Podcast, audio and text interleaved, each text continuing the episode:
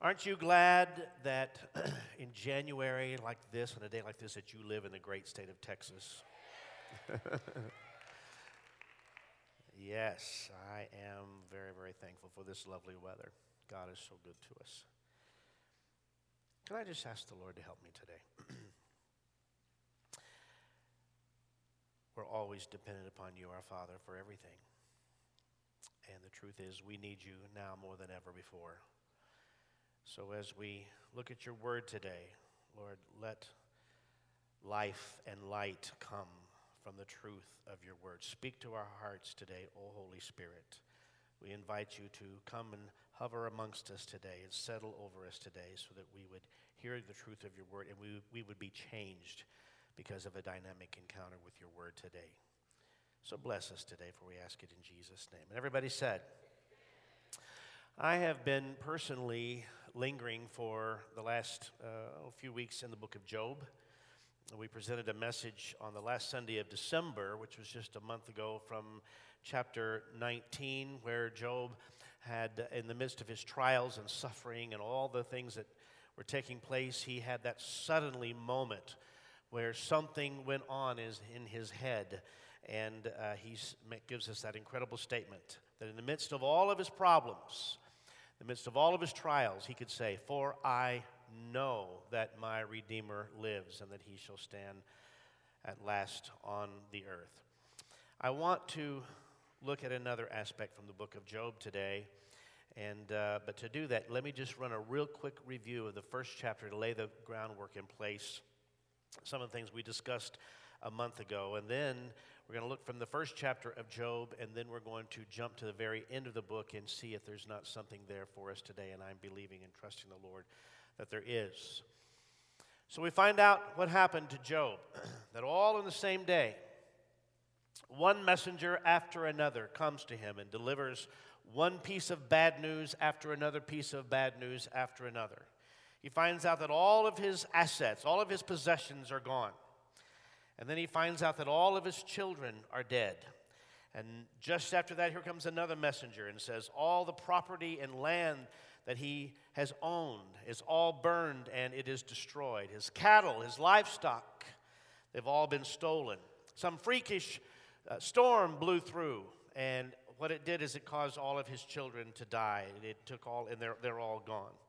One piece of bad news after another piece of bad news. And it's the, the battle that none of us would want to face, and it's so overwhelming when we read it from the book of Job that it can almost simply take your, your breath away.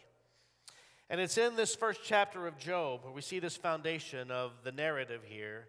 After all the bad news has been delivered to Job, and he's, he's looking at what all has happened, and we hear him say this incredible statement that I'm going to read in just a second. But let me just say this this subject of suffering, the idea that we face trials and tribulations and hardships and difficulties, is common to all of us.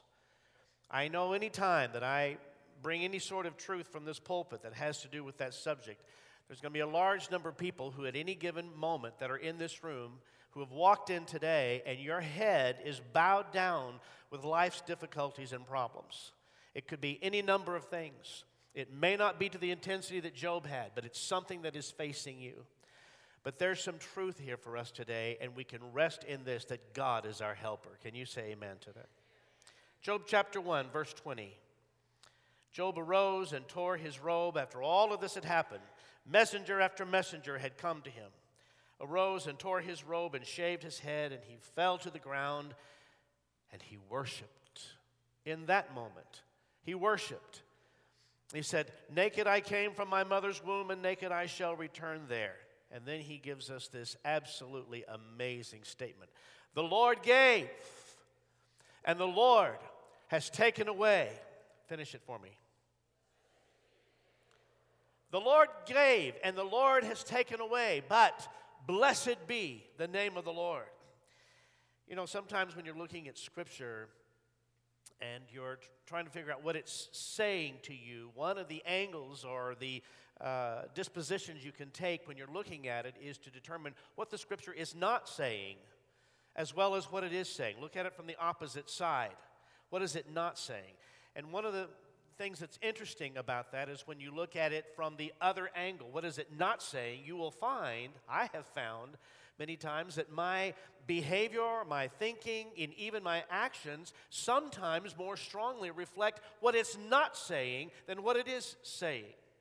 For example, Job did not say, The Lord gave and the devil took away. He didn't say that.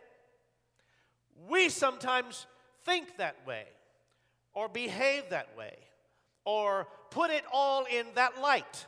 But that is not what he said. He did not say, The Lord gave and the devil took away. Nor did Job say, The Lord gave and the mess I made of my life took it all, the, took it all away. Not that that can't happen. But that's not what he said here. Job didn't blame the takeaway or what we're going to call subtraction on the devil. No, he clearly stated that it was the Lord who gave, and it was the Lord who took away.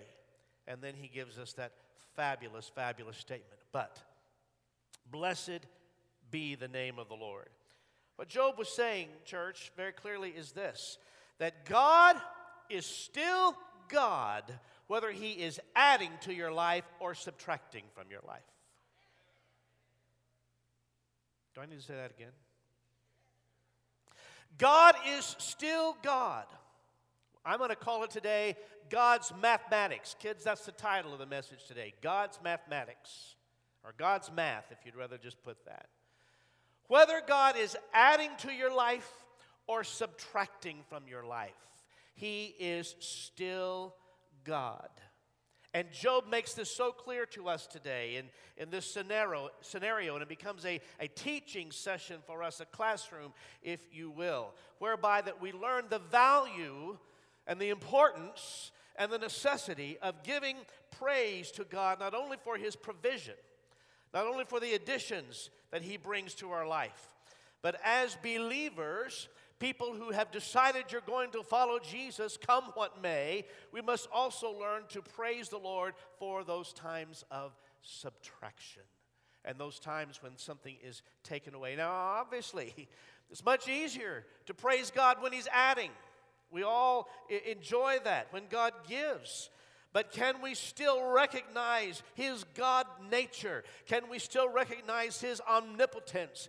Can we still recognize His full knowledge of everything that we need to know and have when He is removing something from us? The church has certainly done a far better job in the last few years of teaching that God gives and wants to give. And thank God He does. I'm glad He's a God of blessing. Who's with me on that?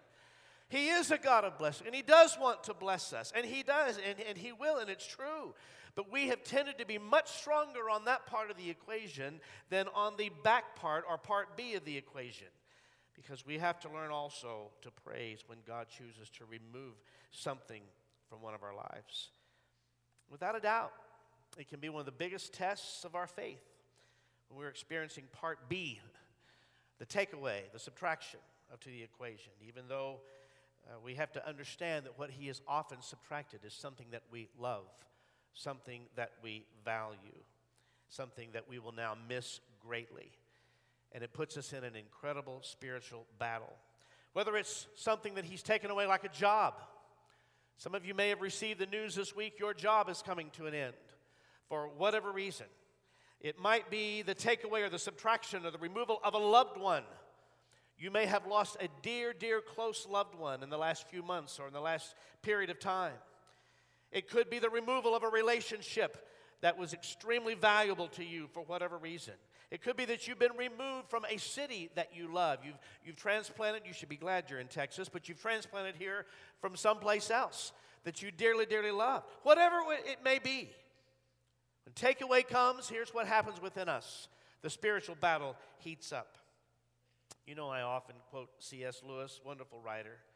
He gave us an incredible answer one day when he was asked the question, Why do the righteous suffer?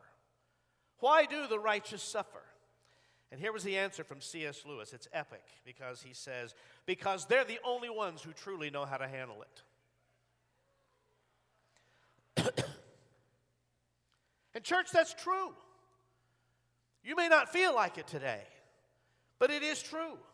Because if you are a Christian, God has given you through the power of the indwelling Holy Spirit, the ability to go through anything that may come your way. With the help of His Son Jesus, with the wonderful presence we sang about this morning of the Holy Spirit, because it is being a Christian that gets you through the toughest seasons of your life. Can I just put it in a little different framework for you? It's not your ethnicity that gets you through the seasons of life. It's not your culture that will get you through the toughest seasons of life. If you have been washed in the blood of the Lamb, if you have given your heart to Christ, if you have declared Him as Lord and Savior of your life, before you are anything else, before you are black, before you are white, before you are Hispanic or Asian, you are a Christian called by His name. Therefore, let us put things in proper order and in proper alignment today. Before we are anything, we are a blood washed child of God. Blessed be the name of the Lord. And because of that, you have the grace of God to get you through any trial because you've been saved by grace. And the first banner that you carry is that of a Christian. You carry that banner, you have God's enabling help that He can get us through anything. It's tough when the battles come back to back, like it happened for Job. One right after another, after another, without even a chance to, to catch your breath. And Job lost not only all of his property, all of his assets, that his children are all gone. And now he's faced with this issue that any of us would be faced in that situation. How do I get through this? How do I walk through this trial? Well, let me tell you this there's a starting place. And you may be right there today. How do I get through this, Pastor Dan? Do you realize how much bad news I got this week? How do I get through this? You start right here. You declare that you are a Christian because then you understand this. With the Christian, you can say this God is with me. God is with me, and He can get me through this. The Bible refers to, along with many other things, Jesus as a refiner. Kids, that's R E F I N E R, which is my clue to write that down, okay? refers to Jesus as a refiner. A refiner is one who would work with precious metals and purify them. The only way that a refiner can change the metal is to keep it in the fire. In the same way, there's obviously the parallel there for us. The only way that God can mold us is to take the hard part of us, the part of us that we have somehow allowed, whether advertently or inadvertently, to become rigid and inflexible and unpliable and crusty and hard.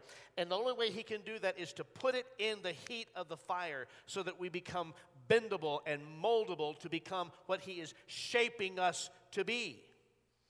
The problem in our day and generation is this if we only know God as provider, if we only know Him as the one who adds to us. And that's the way the, the world sees God. How could a loving God take something away? How could a, a God who's as great as you say, how could He be the one who could remove anything? They obviously don't know the magnitude of our God.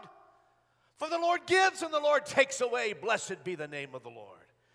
But if you only know Him, and you have only come to your spiritual journey only for that which He's going to give you, only for that which He's going to add to you. If that's all you know of Him, and you know only part A of the equation and not part B, then you're going to have a difficult time understanding this. Because there will come moments in the life of every believer where God has to take you and put you in His refiner's fire. How many have been there once or twice in your life?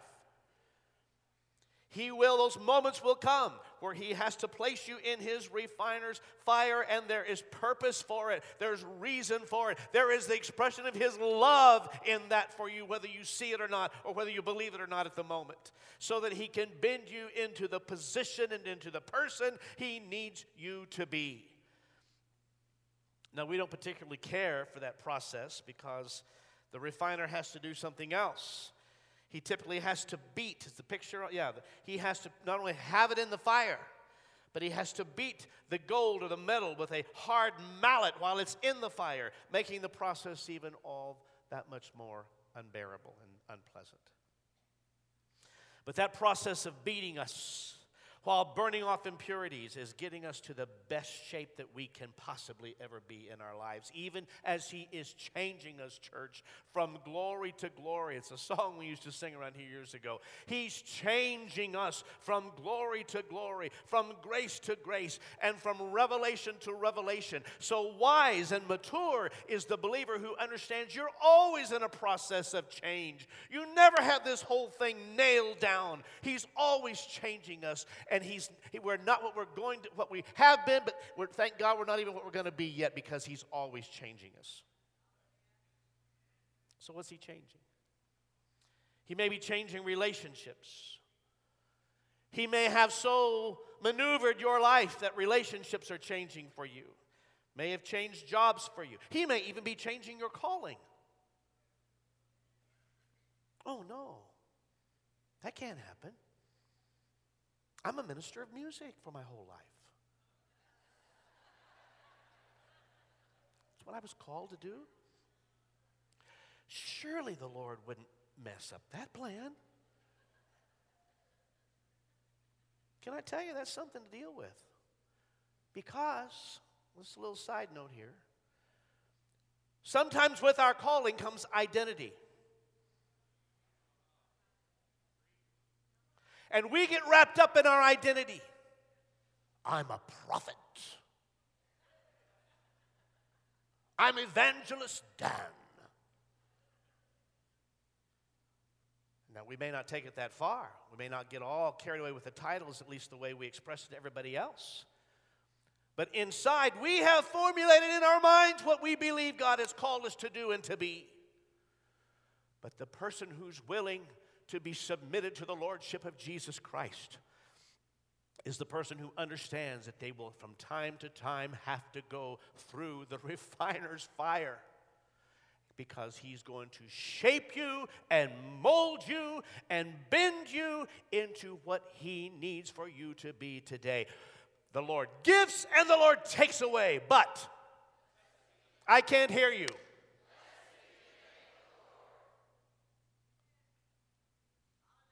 Hallelujah, indeed. The good news is always this what you were before the fire is not what you're going to be when you get out of the fire. And here's another little aspect of that. With gold, the whole thing has to be put into the fire. He didn't just dip half of it in the fire, the whole piece has to be in it. So, what does that say to us today? Well, it says to us if you're being subjected to the refiner's fire, you may recognize that the whole of you is in the fire. So don't be surprised when everything in your life is in the battle zone. Have you, like me, ever woken up and realized when I look this way, oh, that looks, man, there's a battle there. Let's go this way, and there's a battle. Everywhere your eye turns, there's a battle. Who's had that experience?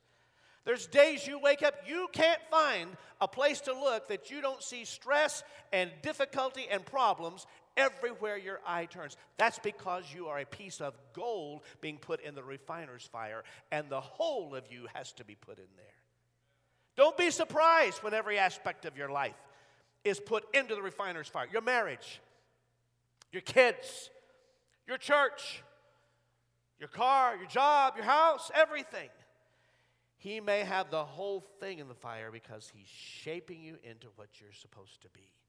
And so that's exactly what happens to Job.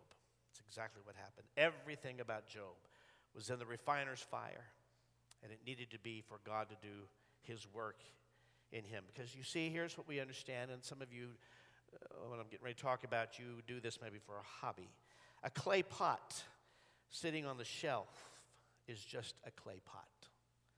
But a clay pot put into the fire or the kiln comes out as fine porcelain. Somewhere along the journey of our life together, uh, Becky developed a, a, a, liking for porcelain, certain pieces of porcelain. She didn't have a lot of it, but we have a nice display cabinet in our home that um, she loves stuff called Lladró. and uh, a few pieces are there. They're, they're beautiful pieces. She has a certain thing that she likes about that.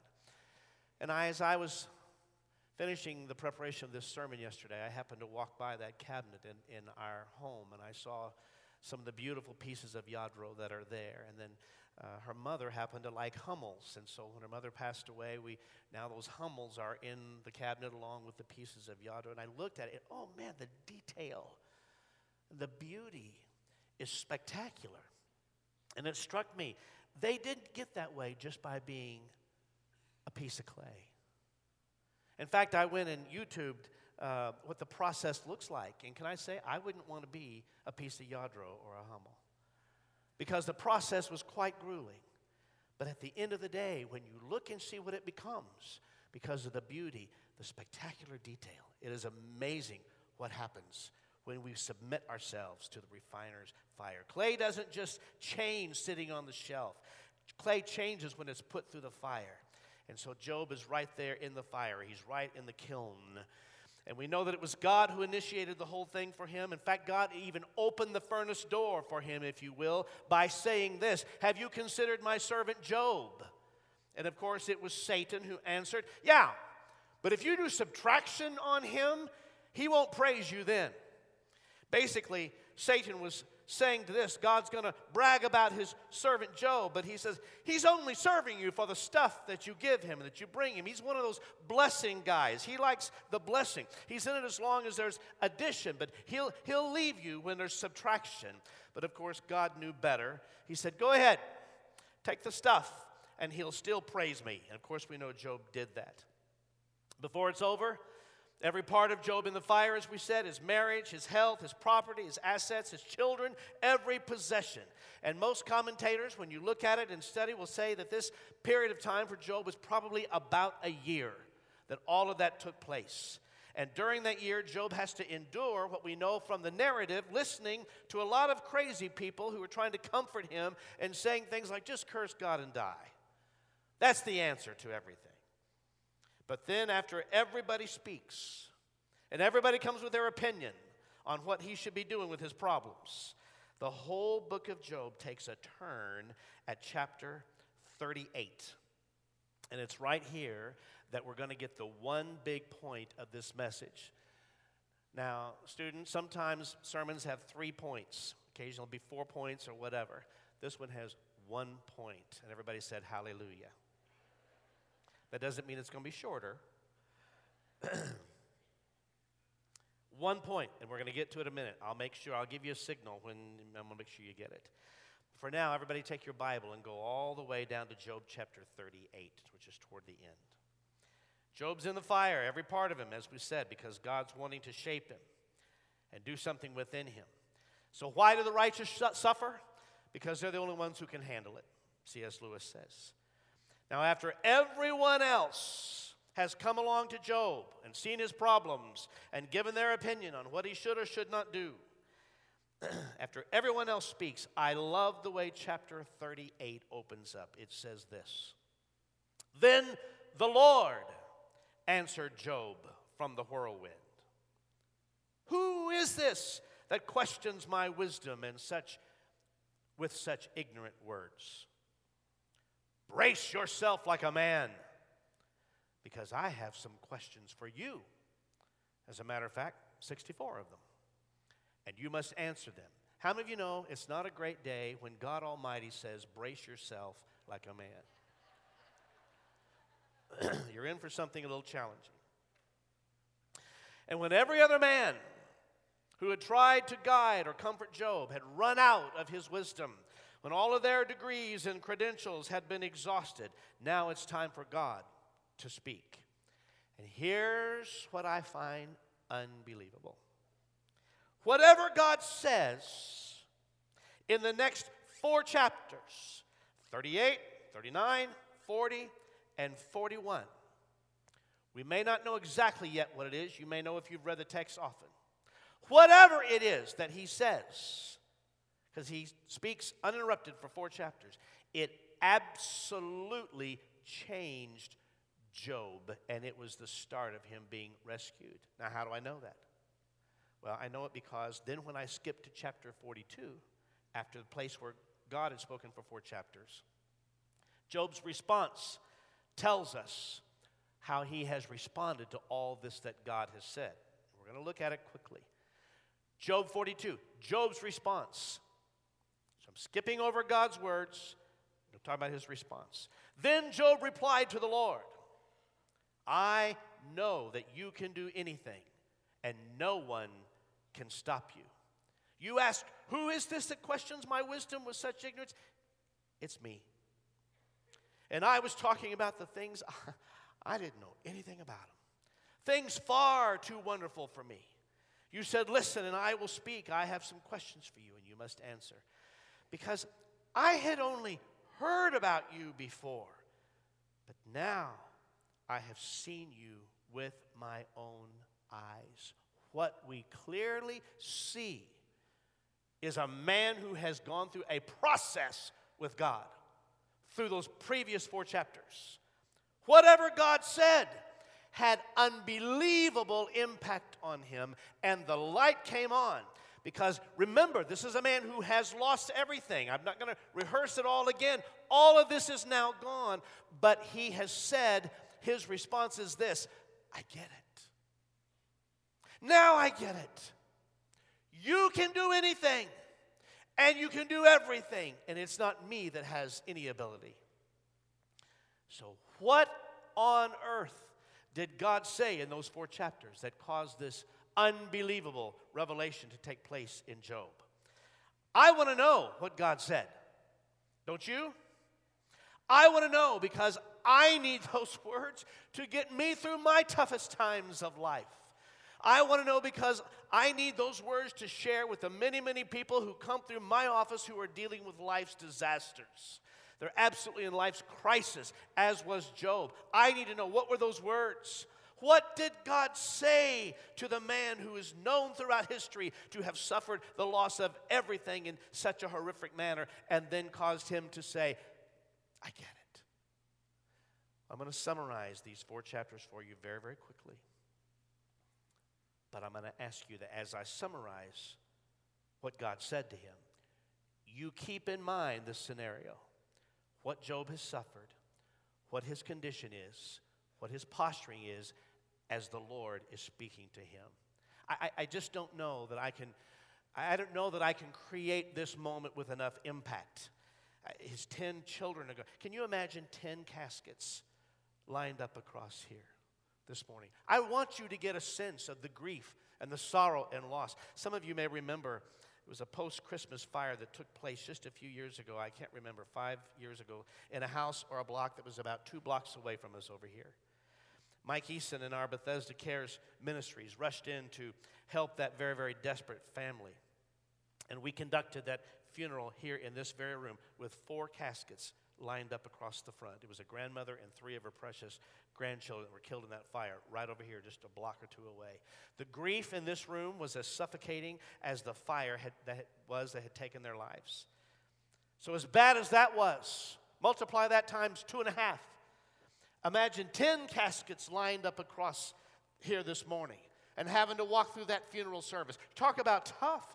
Where do you get the money to pay for that funeral? You've lost all your money. It's all gone. Your assets are gone. Your livestock is gone. Gone. Your trading ability is all gone. And you can't go home after the funeral because you don't have a home anymore. Or who's going to take you in because your, your body is riddled with boils now? I can't even imagine what words are spoken gets him out of this thing. Chapter 38. God simply tells Job about the earth and its measurements. God talks to Job about the stars, the oceans, and the clouds. He talks about a sunrise. He talks about the depths of the sea. And he asks questions like Where does light live? Where does darkness dwell? Where does snow live? Where do you think is the storeroom for all of the hail? That's H A I L, Texans. Where's the storeroom for all of the hail that we keep stored up that we use? Wow, that sounds so spiritual. Chapter 38. Chapter 39, God continues. Remember, he's talking nonstop for four, for four chapters. He talks about the mountain goats, the donkey. He brings into the subject material an ostrich, a horse. Talks about the hawk. It's like a lesson in zoology. Chapters 40 and 41 are even more of the same. In chapter 40, he talks about a, a, a hippopotamus, or uh, the scripture refers to it as a, a behemoth. Chapter 41, a crocodile. Leviathan is the word, sea monster. It can almost make you, when you're reading through it, almost think, am, am I, am I reading this wrong? Am I, am I in the wrong place? Here is God talking to Job in this horrible condition. And he's talking about mountain goats and donkeys and ostriches, and he's telling about clouds and hippos and where do you store up the snow and the hail. And I can almost see in my mind's eye Job going, um, when is this conversation going to be about me and my situation? I mean, those are nice things to hear. When is this going to be about me? What has this got to do with me? Have you ever noticed how anxious people are for the conversation you're having with them to be about them? Nervous laughter, nervous laughter, nervous laughter. In fact, typically, most folks you're talking with, they're just waiting for you to hurry up and finish whatever you're saying so they can get back to something they want to say about themselves. Am I telling the truth? There was someone I was dealing with here a while back who was complaining to me. Just said, you know, this person said, I just can't seem to get anybody to talk to me. I said, let me lay before you a challenge. Just try this. I was making no statement. I just said, let me give you a challenge. Here's, here's your homework assignment. See if you can go one week, and in every conversation that you have this week, absolutely no part of it is about you. None of it. I don't know if I can do that for a week. Well, then try it for a day. Try it just for a day. And take note in your mind how often in that conversation, you're tempted to turn the conversation back around to something about you or your interest. How often you're ready to do that. Some people guise that under the mask of, oh, I'm just trying to relate. Oh, that's bad, but let me tell you about my surgery. My surgery, da da da da. You want to see the scar? No. Uh, oh, I'm sorry about your divorce. Let me tell you about that's nothing. Let me tell you about my divorce. How many know what I'm talking about? They're always ready to turn it back to something about them. And so let me just throw this in with no extra charge today whatsoever. This is free. Are you feeling that people push you away and you're just mystified by that? I wonder why that's happening. Then I'm going to say, take my challenge and watch how people will be attracted to someone who wants to make their concerns, we call this reaching, by the way, someone who wants to take their concerns and make that the primary, if not the sole, topic of conversation. You heard about the guy who was trying, really trying hard to not be so self centered in conversation. So he said this to a friend. He said, Well, they've been talking. He said, Well, that's enough about me. Let's talk about you. What do you think about me?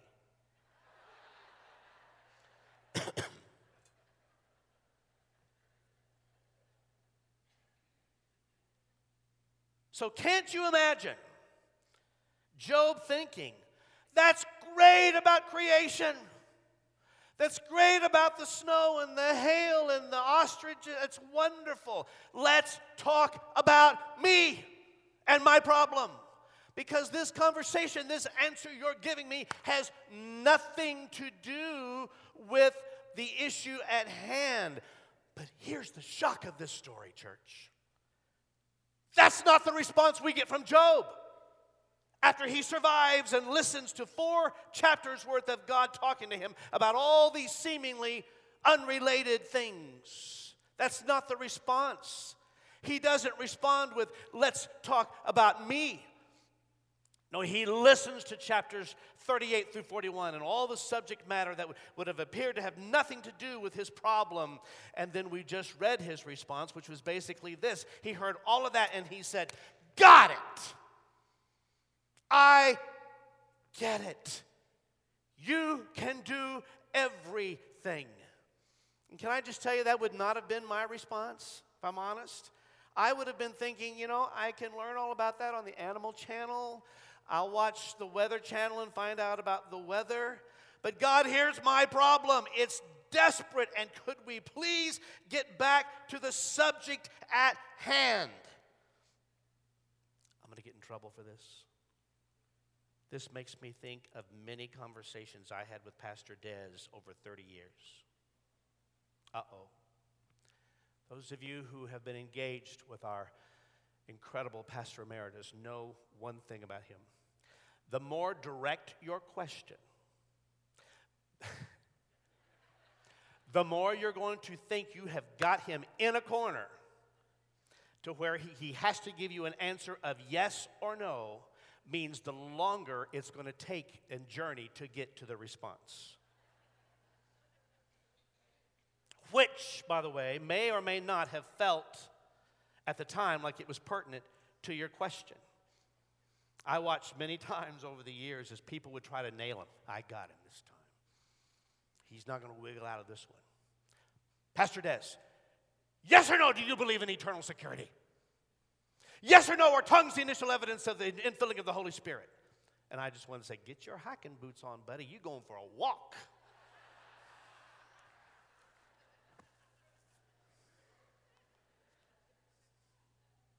He's a master at it. Little inside story. Promise you won't tell this to Pastor Des. I finally caught on. I'm a slow learner, but I finally caught on. A few times I would watch that kind of interaction happen. I would hear a direct question. I would hear his response, which was brilliant if they would listen to it. And then they would walk out the door. I would look at him and I'd go, You stinker. He'd go, like that, as only Des could do. I'll never forget being 24 years old, just a few years ago, sitting in his office. We were new on staff. And here I walk in, Mr. Type A personality, got my pad, my little tablet, and I've got my list of eight or nine or ten questions that I just need him as a senior pastor, my boss, just give me a quick answer to this. Tell me, do you want yes, no? Do you want blue or green? Do you want it? How, how do you want this? And then watch how quickly I swing into action, and I will get this done. Because I am a task oriented, goal oriented, get out of my way kind of a guy. And I, am going to make this happen for you and for this church, and it's going to be wonderful. Just watch this. So I walk in. Pastor, you have a few minutes? Sure. I walked in, I sat down, I was primed and ready. I had my list. I said, I just need the answer to a few of these things. And I asked my first question. So, do you want blah, blah, blah, blah, blah, blah? No response. He leans back in his chair. I said, um, let me ask it again. Do you want it to be like this or this or this? Yes, yes. He said, put your tablet down. My tablet's my security blanket, you know. I, I, just, I, I just, all I need is just a yes or a no for this, and I'll, I'll get this done. Put your tablet down. Yes, sir. It's a terrifying experience. He leaned back, that finger right here as he's done so many times. You're laughing because you've seen it happen to you. It's a warning something's coming, by the way. Mr. Smith? Yes, sir. Now, I had asked a specific question, kind of demanding a specific answer to it. I mean, simple to me. Mr. Smith? Yes, sir. I am never going to stand before the Lord and be held accountable and responsible for holding your gifts within the four walls of this church.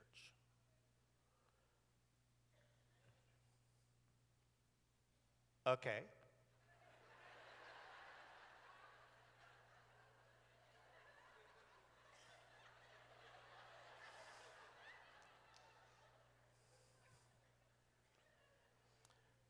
And I picked up my tablet. You know, I thought, well, that's nice. It's kind of like talking to me about ostriches and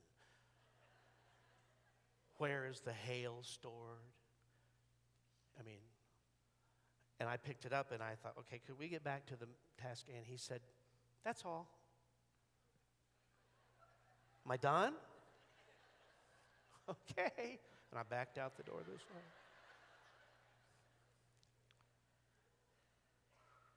Was it frustrating? Yes. I asked a direct question, I want a direct answer.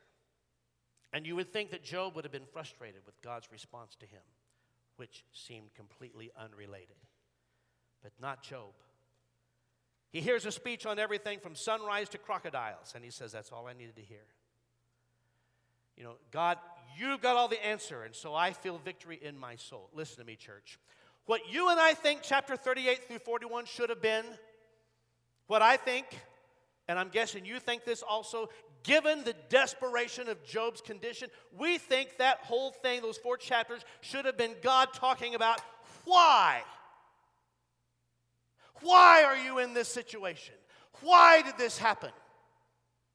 We deserve an explanation.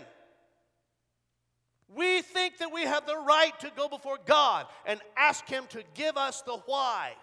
At least, that's the least He owes us me get serious with you for a moment. Because your questions go like this Why did they die? Why did they divorce? Why did he abuse me? Why did they get cancer? Why can't I find a job? Why? Why? And what we want from God, hear me, church, this morning, what we want from God always is why. And we completely expect God to explain why we're going through what we're going through. And maybe we feel like we even deserve that. My goodness. I would think what God should have said in those chapters was something like this. He should have created this scenario and said, Job, let me, let me help you understand, buddy, what's going on me and Lucifer had a conversation, and it was uh, I was just talking about you and bragging about you, and and here's Lucifer, who I kicked out of heaven. I, I let him back in for on, on a pass for one day, and he came in, and and I said, Lucifer, I call him Lou, you're talking about Job. You can do anything you want, but you, you just can't touch his body.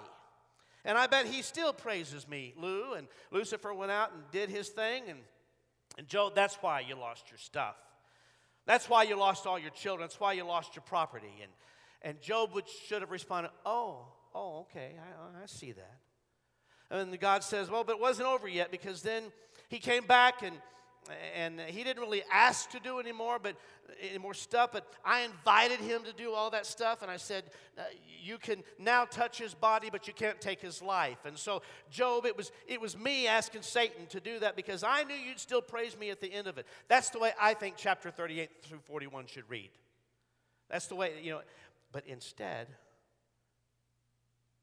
god gives him a lesson on creation.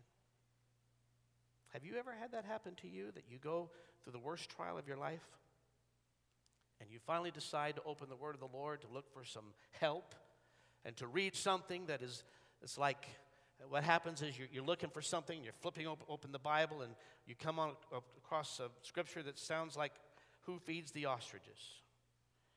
God, couldn't you let me find a scripture that really speaks to my issue and explains the why? Church, listen to me carefully. Knowing why will not give you what you need. Because there is no possible way that you will understand the complete picture of the why. Even if God did deign to explain it to you, you would not understand it from His perspective. And the sooner we stop asking why, the sooner we will be able to get to our real victory in God. Hear me, knowing why is not your answer, but knowing God and who He is and recognizing His power and recalling what He has done, that will get you through your greatest trial, no matter what it is. So when God finally steps in at the end of this book and offers this animal lesson, what He was saying was this instead of answering the why question and giving Job an explanation, he was saying, I'm giving you the answer through your trial. And so, what should we be seeking? What should we be looking for? What should we be asking when going through the most difficult times of our lives? Well, let me give you this quickly. First thing is get rid of the why questions. There is nothing productive about your why question. Nothing productive. You probably won't get it. If you got it, it probably wouldn't be satisfying or satisfactory to you. You don't have the whole picture. You can't see the full measure of what God is doing. It is pointless to ask the why question. Secondly, so then what should we be doing? What you should be saying to God is this Tell me more about you.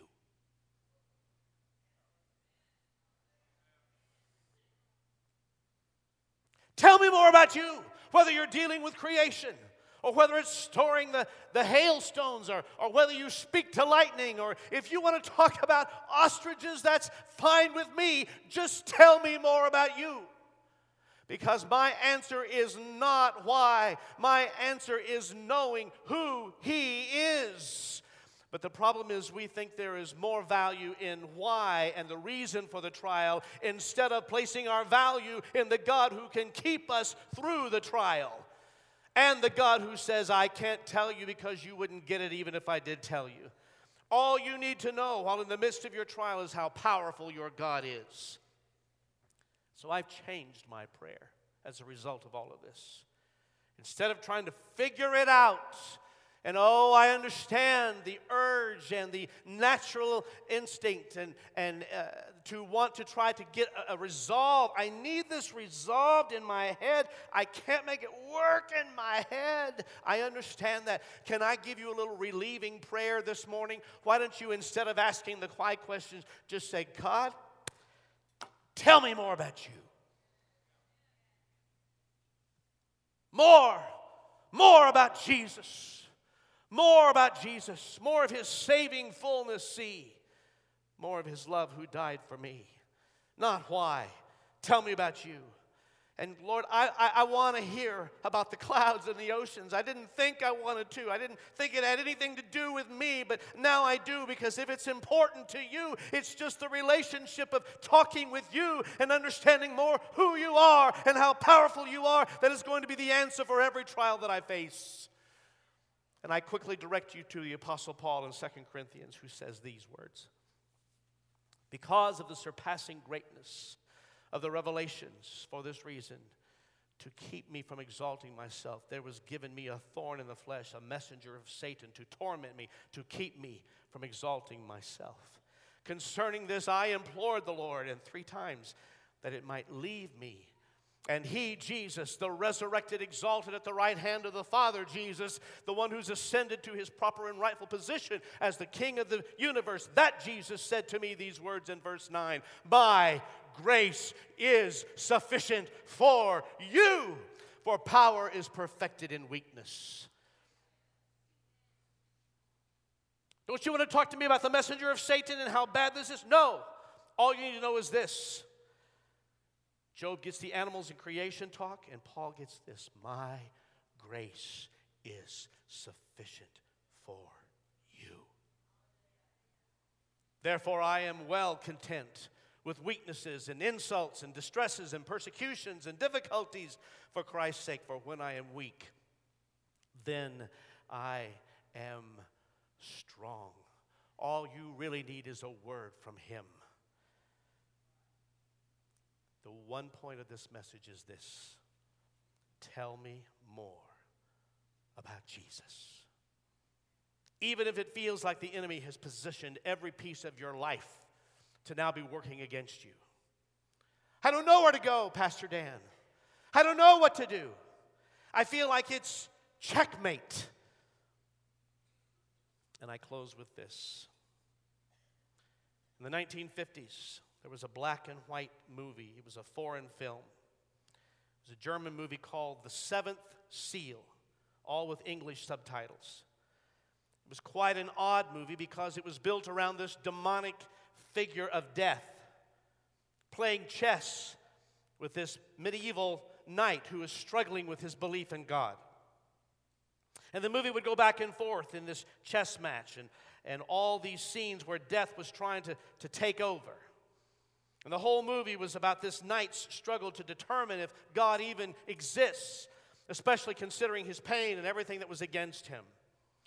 So, throughout the whole movie, you're watching this chess game where death would make a move, and in fear, then the knight would then move, and this would be followed by some scene where death is coming in and then some sort of ensuing struggle. But it comes to the very last scene where there is this demonic voice.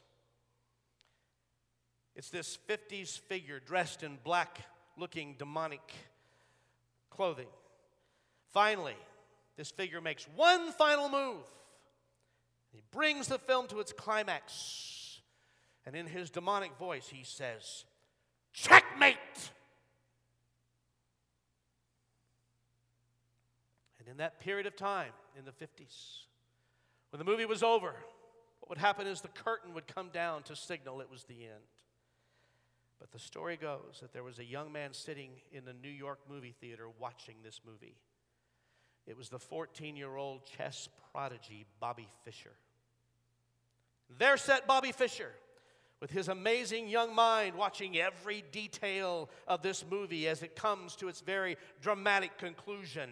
And with the final scene of the chessboard and that final move by the demonic figure, and the curtain starts to descend. Interestingly enough, the movie's director, Bergman, had so shot that last scene and had so positioned the chess pieces on the chessboard in a way that could only be detected, be detected by a chess master. No one in the audience paid that close of attention, maybe didn't even understand the game well enough to know, when the demonic voice uttered the final cry, checkmate. And the assumption about the ending of the story was apparent to all. Checkmate, death said and the curtain comes down. But suddenly, with all of his idiosyncrasies, 14 year old Bobby Fischer stands up in the movie theater and he screams at the top of his voice No! It's not over yet! He saw the board, these were his words he had watched the board in implicit detail, memorizing where every piece was positioned. And he stood up in that theater as the curtain was coming down and he screamed at the top of his voice, No, it's not over. The king has one more move.